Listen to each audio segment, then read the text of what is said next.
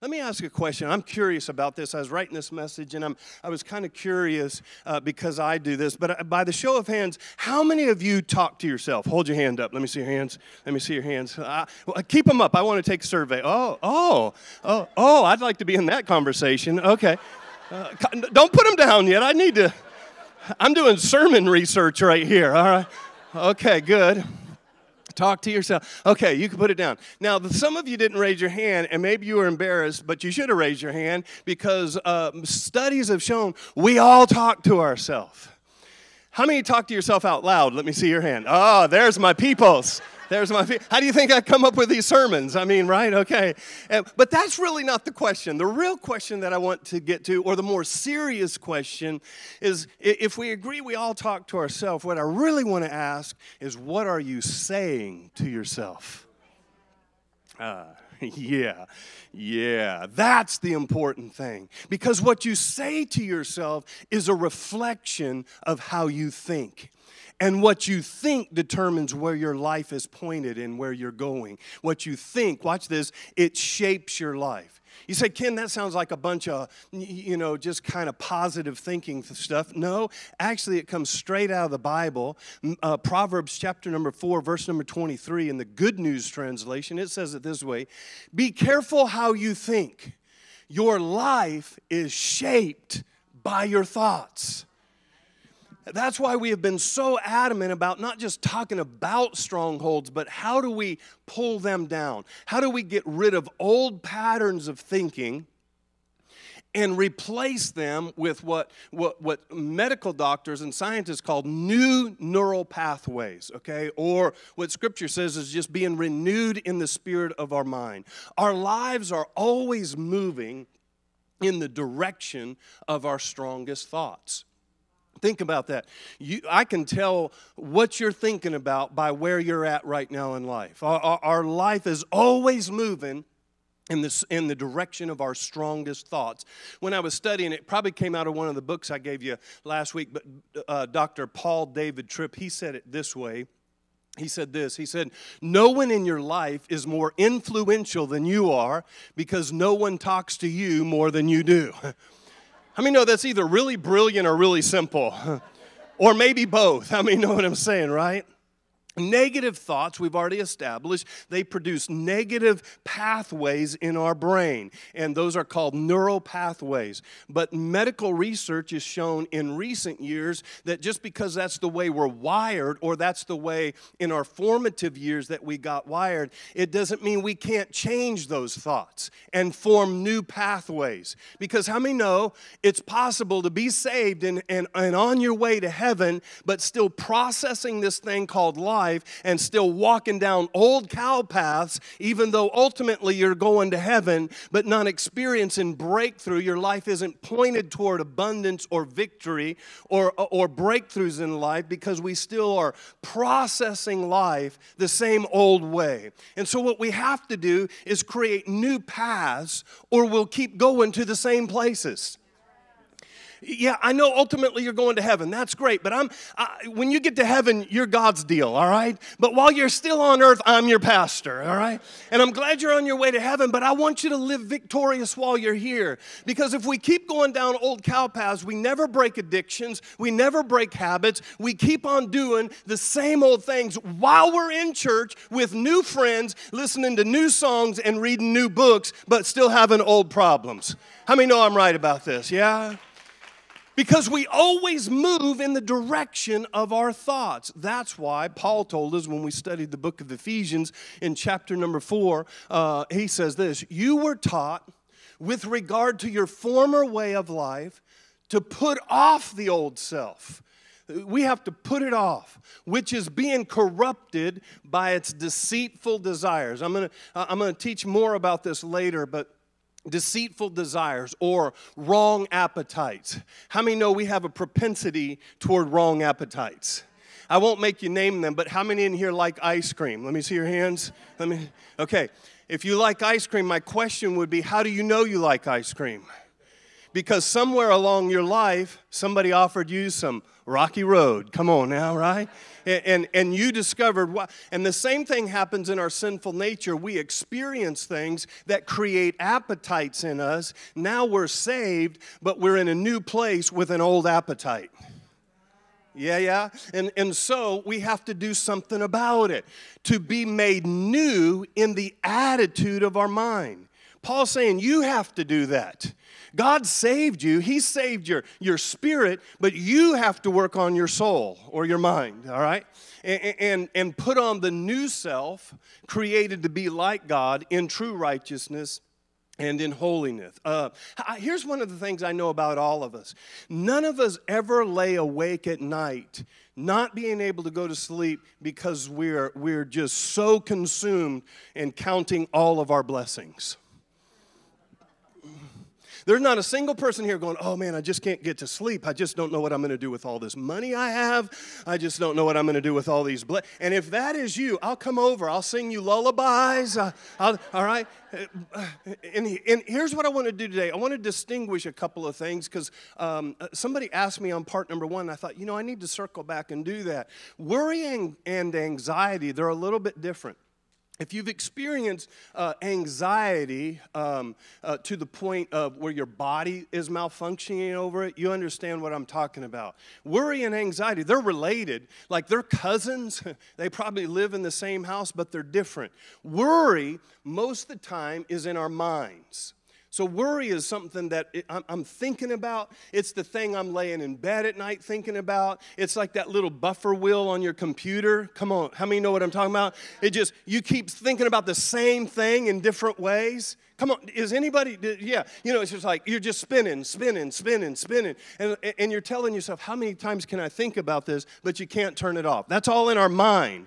But those that then also deal with anxiety, most of the time, Anxiety is in our bodies. How many know what I'm talking about?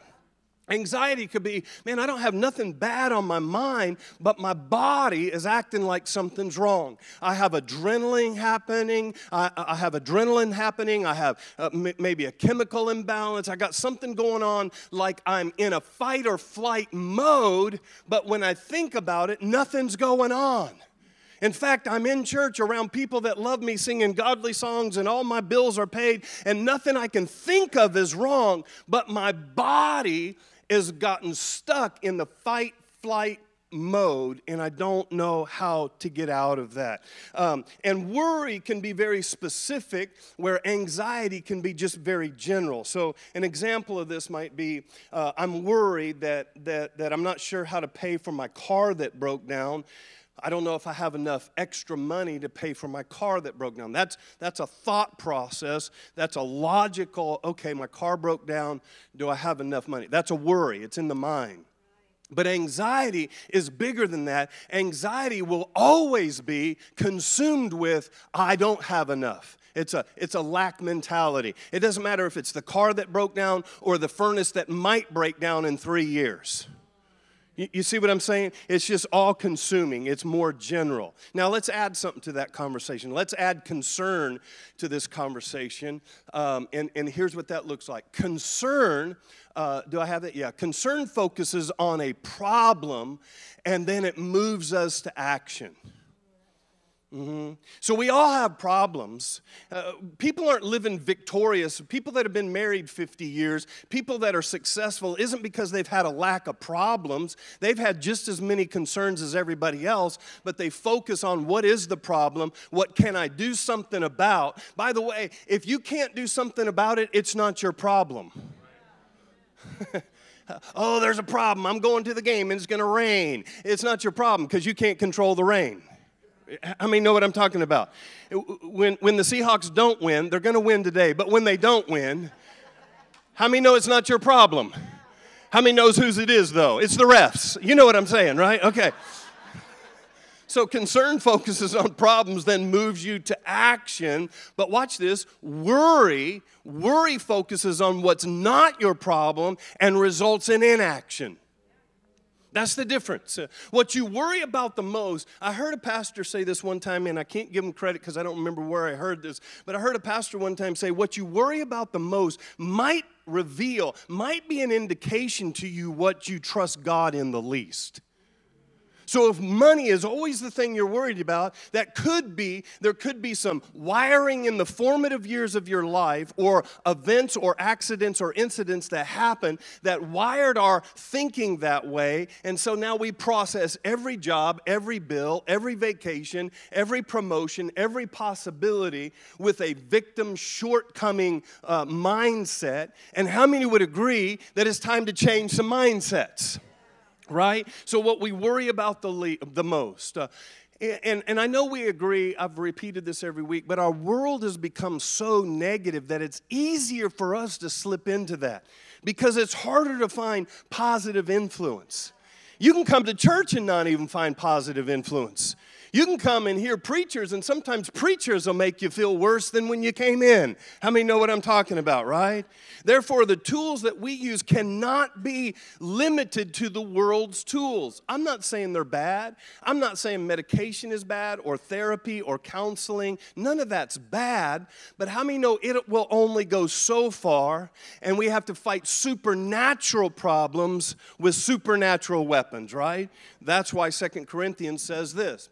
Second Corinthians chapter number 10. I think I have that. Uh, mm, yeah, okay. I, I, mixed my notes up this morning, so that's not on them, it's on me. We are human, but we don't wage war as humans. We use God's mighty weapons, not worldly weapons, to knock down the strongholds of human reasoning and to destroy false arguments. How, how many know we have false arguments? And usually the false arguments happen when we're confronted with truth. You'll show up to church, and I watch it happen all the time. You'll show up to church, we'll present a, a, a, something that is true, and somebody in here to yourself will say, Well, that's nice, but that doesn't work for me. If you only knew me, if you only knew what I've been through, if you only knew, and you disclaim why the truth doesn't work for you, but the truth will set you free, right? And so, but what happens is there's an argument that rises up and says, that's good for everybody else, that, that works for their marriage, but it won't ever work for me. If you only knew what I've been through, and those are arguments. The truth of God's word, come on, it trumps all of the stuff we've been through. Come on, am I right about that? Yeah. Okay. So here's what I want to do today. I want to, I want to give you three questions that you, you're not going to be able to answer right here in this room. But I want to give you three questions to go get alone, you and God, and work through. And these are the things that will help you cut new thinking patterns or, to put it biblically, tear down strongholds in our mind. So here's some questions. Number one, here's where I want to start. Number one, what stronghold is holding you back? Remember what a stronghold is it's a wrong way of processing a thought, an event, or something that happens. Okay, so there's a problem and I'm gonna fight. Well, maybe that's a stronghold because how many know there might be a better way to solve that problem? right, everybody? How many in life have lived long enough to know, yeah, there should have been uh, a different way than how I responded? Yes? Yeah. Okay, so what stronghold? Now, Go back to part number one and listen to the four buckets where we put strongholds in one of the four buckets and we carry them around.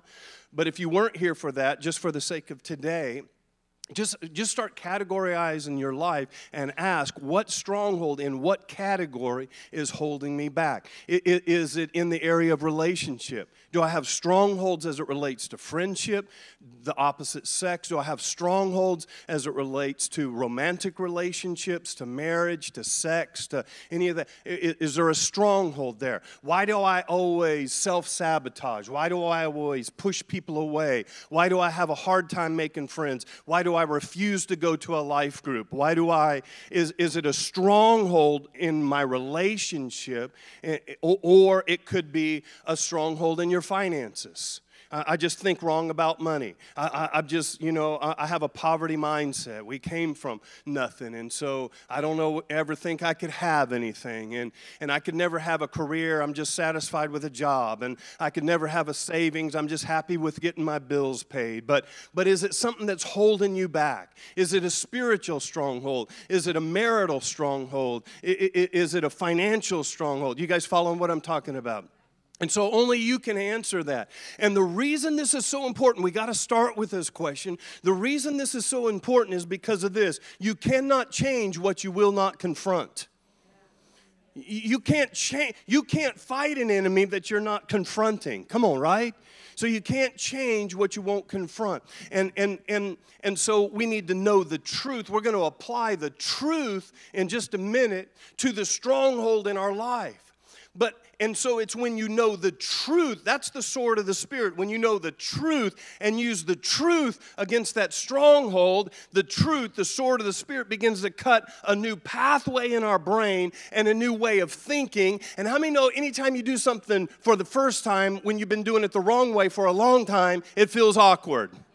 Some of you feel awkward being in church. Some of you feel awkward clapping your hands to God. Some of you feel awkward worshiping. Some of you feel awkward praying. Some of you feel awkward not doing what you shouldn't do on a date. Come on, somebody, right? Some of you feel awkward doing what used to be normal, but God's trying to change you, and you're applying truth to that. Is that making sense? And, and the Bible says, and you will know the truth, and it's the truth that will set you free. Now, when I say that in church, I could preach that up and everybody, yeah, but do we stop and know what that means? The truth will set us free. We have strongholds that keep leading us down the same cow paths, and we're saved, but we're still in another bad relationship. We're still broke. We're still whatever it is. So why not change the cow path? Come on, everybody, and apply truth to that stronghold so you end up in a different destination. Can I get an amen on that? See, the devil already knows you're saved and you're, you're on your way to heaven and he can't do it he can't steal your salvation but what he can do is get you to believe in the lies that keep you from living the abundant life that jesus has for us while we're waiting on the bus to pick us up Come on. And he'll keep us in a prison. In fact, this isn't original. Come on. The poets of the 1970s wrote about this. Anybody ever heard of the poets, the Eagles? I love the line in their song, already gone. Come on, where's my Eagles fans? So oftentimes it happens. Woo, I feel like I wish I had a little music going on right now. So oftentimes it happens that we live our lives in chains and we never even know we have the key. That should be a church song. I, the, the, Eagles, that ought to be a church song. In fact, that ought to be a name of a church band. The Eagles. So oftentimes it happens that we live our lives in chains and we never know. Now, I know some Christians in the room going to, go, oh, well, Jesus has the key. No, no, no, no. You have the key. Jesus doesn't have the key. He defeated death, hell, and the grave. He did what he had to do to set your spirit free, but you have to set your mind and your emotion and your soul free. Come on. You hold the keys as a child of God. Come on. I'm, I'm going to get a little old school here. Can you guys handle old school? This is called a Bible, everybody, otherwise known as a key. This is the key. So oftentimes it happens. We live our lives in chains, and we never even knew that every week on a 20 foot screen, the key is right there. Every day sitting on my nightstand, every day sitting on my coffee table, every day collecting dust, there's this thing called a key that will set us free. I put the chorus in there too because this ought to be another Christian anthem. But me, I'm already gone. What are you gone from? You're gone from the prison that the devil wants to put you in. And I'm feeling strong. Come on. Are any Christians feeling strong? And I'm going to sing a victory song. Come on, everybody, right? You know, Cliff, you might be a preacher if you can preach any rock and roll song. How many know what I'm talking about? See, the devil will keep you in prison by telling you lies. Uh, and all the while, the freedom of abundant life is waiting for us. So people say, Man, you get so spastic. Yeah, because here you are in prison, in old cow paths, when Jesus gave you the key to live abundant life to overcome, to be victorious, to be the head and not the tail. Where you're at is not where you have to stay. Come on, somebody, right? Uh, now, here's the problem with that because the devil will whisper lies, and if you believe the lie, then the lie becomes truth to you. that could be why your friends are rolling their eyes at you because they know it's wrong. but you think it's true. And the lies we believe become our reality, and the lies we believe become our truth, and the lies we believe become our prison that we live in, all the while believing lies. Lies like, I'm not enough. Lies like, I'm not spiritual enough to pray over somebody, to lead a life group, to be on a dream team. Lies like, well, mom and daddy did it this way, I guess I'm going to do it this way. Lies like, daddy was an alcoholic, I guess I'll be an alcoholic. Lies like, daddy was married five times, why should I stay married? Lies like, why should I fight for my kids? They're going to do what they want anyway. Come on, somebody. Right? Lies like, I have to perform for anybody to love me. So you have to stop and say, what strongholds are holding back my life? Number two, here's the second question Where did the stronghold originate? Now, I'm going to do a blanket on this and help you see from a humankind standpoint where those strongholds originated. Because in the beginning, we were originally created in the image of God, yes? Okay, so we're created in the image of God. So we know this that God is a Trinity God the Father, God the Son, God the Holy Spirit. That's a Trinity. He's a three part being. When He created us, God said, Let us make man in our plural image. So we're going to make them just like us, three parts. And so we have three parts. You can put that uh, on there if you have that. Uh, we're a spirit. Uh, sometimes when you read your Bible, it'll, it'll interchange words like this. It'll interchange the word spirit. You might read words like heart. Okay, so we have a we have a spirit being, or sometimes the Bible will say heart. Uh, we have a body. Sometimes the Bible will say strength. Okay, um, and, and we have a soul. Uh, uh, our soul is our mind. Uh, our soul, watch this, I think I have this. Our soul is where our, our emotions come from, our psyche comes from, our moods come from, our appetites come from, our thinking come from. That's all in the mind. So watch this. When you get saved, you, you, when, when you get saved, you're, you're born, we're born spiritually dead. So when we get saved, when we ask Jesus into our, our spirit man is born again. So the spirit comes alive in us. And so we're made new immediately as spirit. In the body, we're not made new right then. Our body doesn't get saved. How many know that? It's kind of a bummer, isn't it? but our, our spirit is made new immediately. Our bodies will be made new in the new heaven. Come on, right? That's where I talk about having an afro in heaven. You won't recognize me, all right? So in heaven, I'm going to get a new body. Okay, so I'm made new in the spirit right now. In heaven, I'm going to get a new body, but in between, the soul is becoming new. Jesus takes care of the spirit becoming new. Jesus will take care of the body becoming new in the sweet by and by. But in the meantime, while we're waiting, we take care of the mind being made new while we're here. You follow what I'm saying? And by the way, that's why Jesus said in Matthew 22 37, He said this Love the Lord your God with all your heart. There it is, your heart, your spirit when we come to church and we're worshiping, our spirit ought to be involved. And with all your soul, our mind ought to be involved. There ought to be some teaching, some intellect, some thought processing. And with all your mind, other translation says all your strength. That's showing us right there. All three parts of us ought to be on this journey of worshiping our Lord and Savior. That's why, why do you always ask people to clap their hands? Because your body should notify, be notified that God is on the throne. Hello? Yeah, yeah, okay. And so we tend to, and here's what happens. Because somebody asked me, how come we tend to so easily worry about things? Well, I think that we tend to default towards fear more than faith because it's our fallen nature. Right? I mean, we are born as sinners. And, and so when things happen, it's our fallen nature that our tendency is to first think about the bad rather than think about how God's going to do something great with it. That's our tendency. And if that's our if that's our tendency, that's an old sinful neural pathway that needs to be closed down and a new pathway, come on, opened up. Are you hearing me? Okay. Um, uh, uh, for the sake of time, let me let me drop this down a little bit farther. it's going to feel like I'm digressing, but hang with me on this. In the garden, Adam and Eve, we know the story of first man and woman, and we know the story the serpent came into the garden, and, and, and we know the story that, you know, Eve took the forbidden fruit. And, um, but here's what I want to show you. I think this is interesting, and I think it'll connect something in language, if you study any kind of language, I was talking to Siggy this week, like five different languages. That's just not even right. I barely got English, you know, and and so and so in language, there's uh, masculine and feminine forms of the word, yes, in, in different languages. And so this is interesting. Faith is a masculine word, and, and, and patience is a feminine word. Just, just hang with me. I know all the ladies are going, that's why I'm so much more patient than him. That, that is not what I'm talking about, all right? Okay.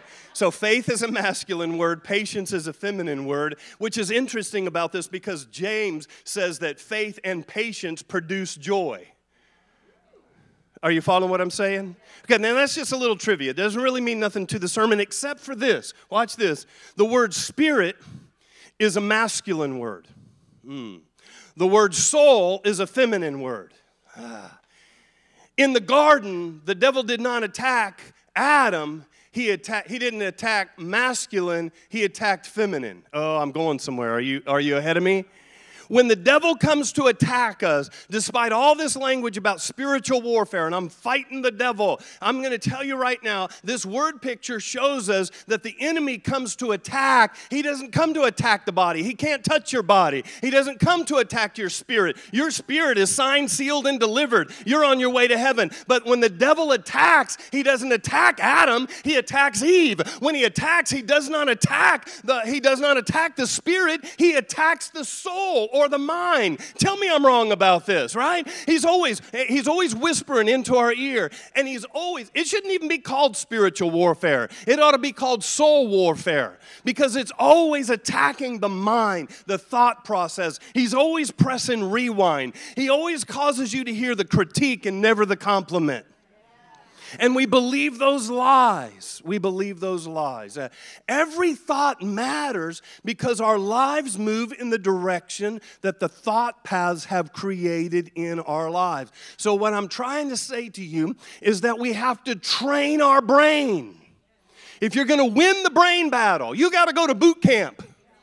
I was talking with Derek Oates this week in the parking lot, and he was in his uniform and had the police car out there, and me and my family, we were out there after next steps, and and, and he had he had his police dog in the back seat and, and he opened the door and we got to see his dog and we were trying to get my grandbaby to uh, pet the dog and she's smart. She was like no way. He's bit people before all right he's a bit bad guys. How do I know? I could be a bad guy. I don't know. But, so anyway, we were out there with Derek, and, and, and Derek said, yeah, I've been through 4,200 hours of training with this dog and not done. That's a lot. And we wonder why our dog won't get the newspaper for us. but it occurred to me how much time we will spend on training some things. And we want to come to church and make sure it's done in an hour and get an hour training. Come on, somebody. Against all the other trainings that we've had for 30, 40, 50, 60, 70 years and think one little sermonette is going to help us get victory. No, friends, we hold the keys. See, the church doesn't hold your keys. The church is just here to say, You got the keys. And I just find different ways to say it all the time. Sometimes I say it loud, sometimes I say it mean, sometimes I say it soft, sometimes it rhymes. But I want you to know that you hold the keys. Come on, everybody. So let me wrap this one up with Philippians chapter number four. You know this verse. We've done this book of the Bible. And now, dear brothers and sisters, one final thing. Watch this. Fix your thoughts. I love the way that's that. Fix your thoughts. If you're thinking wrong, fix your thoughts. If your thoughts are broken on sexuality, fix your thoughts. If, you, if your thoughts are wrong on negativity, fix your thoughts. Well, how do I do that? I'm glad you asked. Fix your thoughts, focus them on what is true, on what is honorable, on what is right, on what is pure, on what is lovely, on what is admirable. Think about these things. Those are the things we're supposed to be thinking about. Um, I, I, love uh, in one of the translations, it says it this way instead about think about these things, it uses the word meditate. It says meditate on these things. Uh, Psalms chapter 143, verse number 5 says this. It says, I remember the days of long ago. I meditate on all your works and consider what your hands have done. That's the key. I meditate on the Word of God. I meditate on the Word of God. I play podcasts and sermons that help me break through in the area that I need to break through. I listen and read books in the area that I need to change the thinking in my life. If you want to have a good marriage, let me ask you how many books on marriage are you listening to? How many podcasts on godly marriages are you listening to? How many sermons on marriages are you listening to? Come on, we got to think about those things. Come on, everybody, right? And, and meditate. I'm not, when we use the word meditate in church, some old time Christians freak out like, oh, meditate. Whoa, because Eastern meditation means to empty your mind. I'm not talking about emptying your mind, I'm talking about filling your mind up with the Word of God. You know, there was this great saint by the name of Jackie Chan. And he said this he says, Your focus needs more focus. and sometimes that's just, I don't even know what else to say, but your focus needs more focus, you know? Come on, right? You do. You do. All right. And that's true because we allow our minds to go down these paths, and all the while, we hold the key. Your focus, your meditation, what you think about needs more focus. That's why the old time Christians will talk to you about their prayer closet. I know for some of us young folks, that's like, what? That's weird. I'm going to go into a closet with my boots and coats and pray? Yeah, because there's no TV in there. You lock the kids out. And it's amazing what happens when you quiet life down, how your focus can gain some focus. Let me do question number three and I'll be out of your way. Number three is what spiritual truth demolishes the stronghold that you've identified? It's no different than what I said week number one. You take those four buckets. I apologize, but it's online if you didn't hear it. You take the four buckets of how we process negative thought and you add a truth to that way of processing. Uh, Proverbs 21 22 in the New American Standard, it says this way A wise person scales the city of the mighty and brings down the stronghold. In other words, if you're going to go to war, I'm not going to get caught fighting all this peripheral stuff. I'm going to go straight for the stronghold. And I want to challenge you go straight for the stronghold. Think on these things. When I read Philippians where it says, think on these things, let me tell you a little practice I did, okay? Um, um, think on these things. I'm going to show you how to do this. It's really easy. But when you get a verse that helps attack the negative area of your life, here's what I suggest doing. Now, some of you, most of you in this room will probably use a self, uh, uh, an iPhone or a, a smartphone to do this. In my day, I used to take index cards and I would find the verse that I needed to tear down wrong thinking in my life. And then here's what I do I would write it, I would say it, I would think it, and I would believe it. And every morning, no kidding, every morning, sit up in my bed, grab my pile of, of index cards, and I, I've already written it, so I've written it, and now I'm to say it. And I don't say it in my, I say it out loud. I, I say it. Come on. Faith comes by hearing, and hearing what? The Word of God. That means you got to say something that your ears can hear Come on, are you hearing what I'm saying, right? So write it, say it, think it, believe it. Write it, say it, think it, believe it. How long? As long as it takes. As, as long as it takes. I, one of my, the issues in my life was shame. And one of the verses I wrote down was Romans chapter number one. Now there is therefore no condemnation to those who are in Christ Jesus. Today I'm putting my feet on the ground. I'm going to start this day knowing that the devil is a liar. I don't have to live in shame. I am more than a conqueror according to God's word. And I say it out and I repeat it. Come on. I've already told you I have a tendency to lean toward worrying. And so I go to Philippians 4 all the time. Do not be anxious for nothing. Nothing. Nothing. I, I, like that word's all in capital letters. Uh, don't worry about anything, but in all things be in prayer. Come on, here's my easy hack. Some of you think this is brain surgery. You got to be a pastor, you got to have a theo- theological degree. You don't. It's real simple. How many of you have a computer? Let me see your hands. Uh, how many of you have a smartphone? Let me see your hands. Uh, how many of you are dead? Let me just see your hand, all right? All right, so watch this. It's real easy. There's this really crazy thing called Google. Anybody ever heard of it? It's this crazy crazy thing. And Google's not even saved. Like, last thing I knew, Google doesn't even come to church. But Google has to answer whatever question you ask, whether it's saved or not saved, uh, whether it's an atheist or not an atheist. And so you can Google literally any verse, not even a verse, any issue that you're dealing with. If you deal with fear, in fact, I did it this week for you. I Googled Bible verses about fear, and here's what popped up bam! Google don't even go to church. And Google knows more verses than most of us that are trying to fight fear. Come on.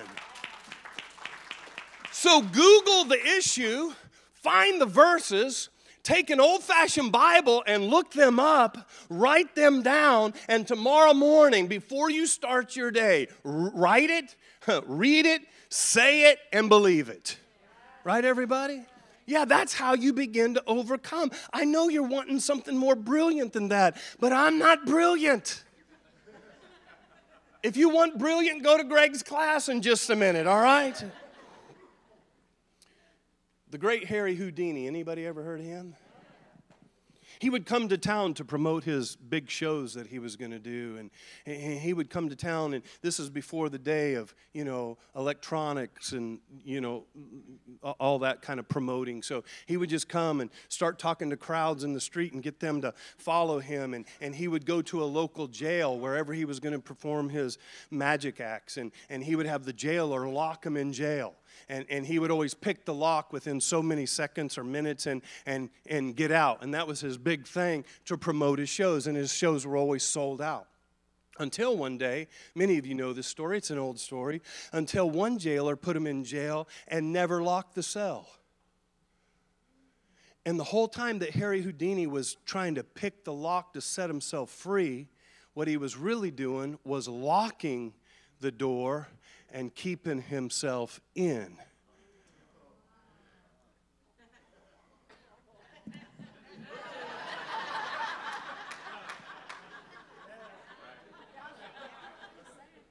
So many times it happens that we live our lives in chains and we never even know we have the keep. Right? Right? Am I right? Yeah, yeah, yeah, yeah, yeah, yeah. I want to give you uh, something that'll help you. Um, there is an app that many of you might not know about, and it'll help you. It's called uh, pray.com. Uh, pray, uh, pray.com. That's what it looks like. Right after you download the Radius app,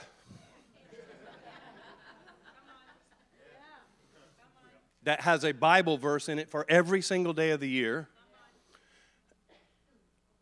download this app because whatever you're dealing with, you can type that word in and it will walk you through how to pray through that. So you're dealing with anger, before you punch somebody, look at your app because you know you had to set your phone down to make a fist to punch the guy anyway. and type in anger and pray through that issue. Come on. Yeah right? Are, are, you, are you hearing what I'm saying? Though? Uh, uh, listen, guys, I can't do much more. I'm giving you tools after tools after tools after tools, and I'm begging you, quit walking down the same cow paths. It's time to break addictions. It's time to break habits. It's time to live the abundant life that God has for us. Amen? Okay. Would you stand with me all over this place? You say, man, it's not even 10 o'clock. Don't think you're getting out of here yet.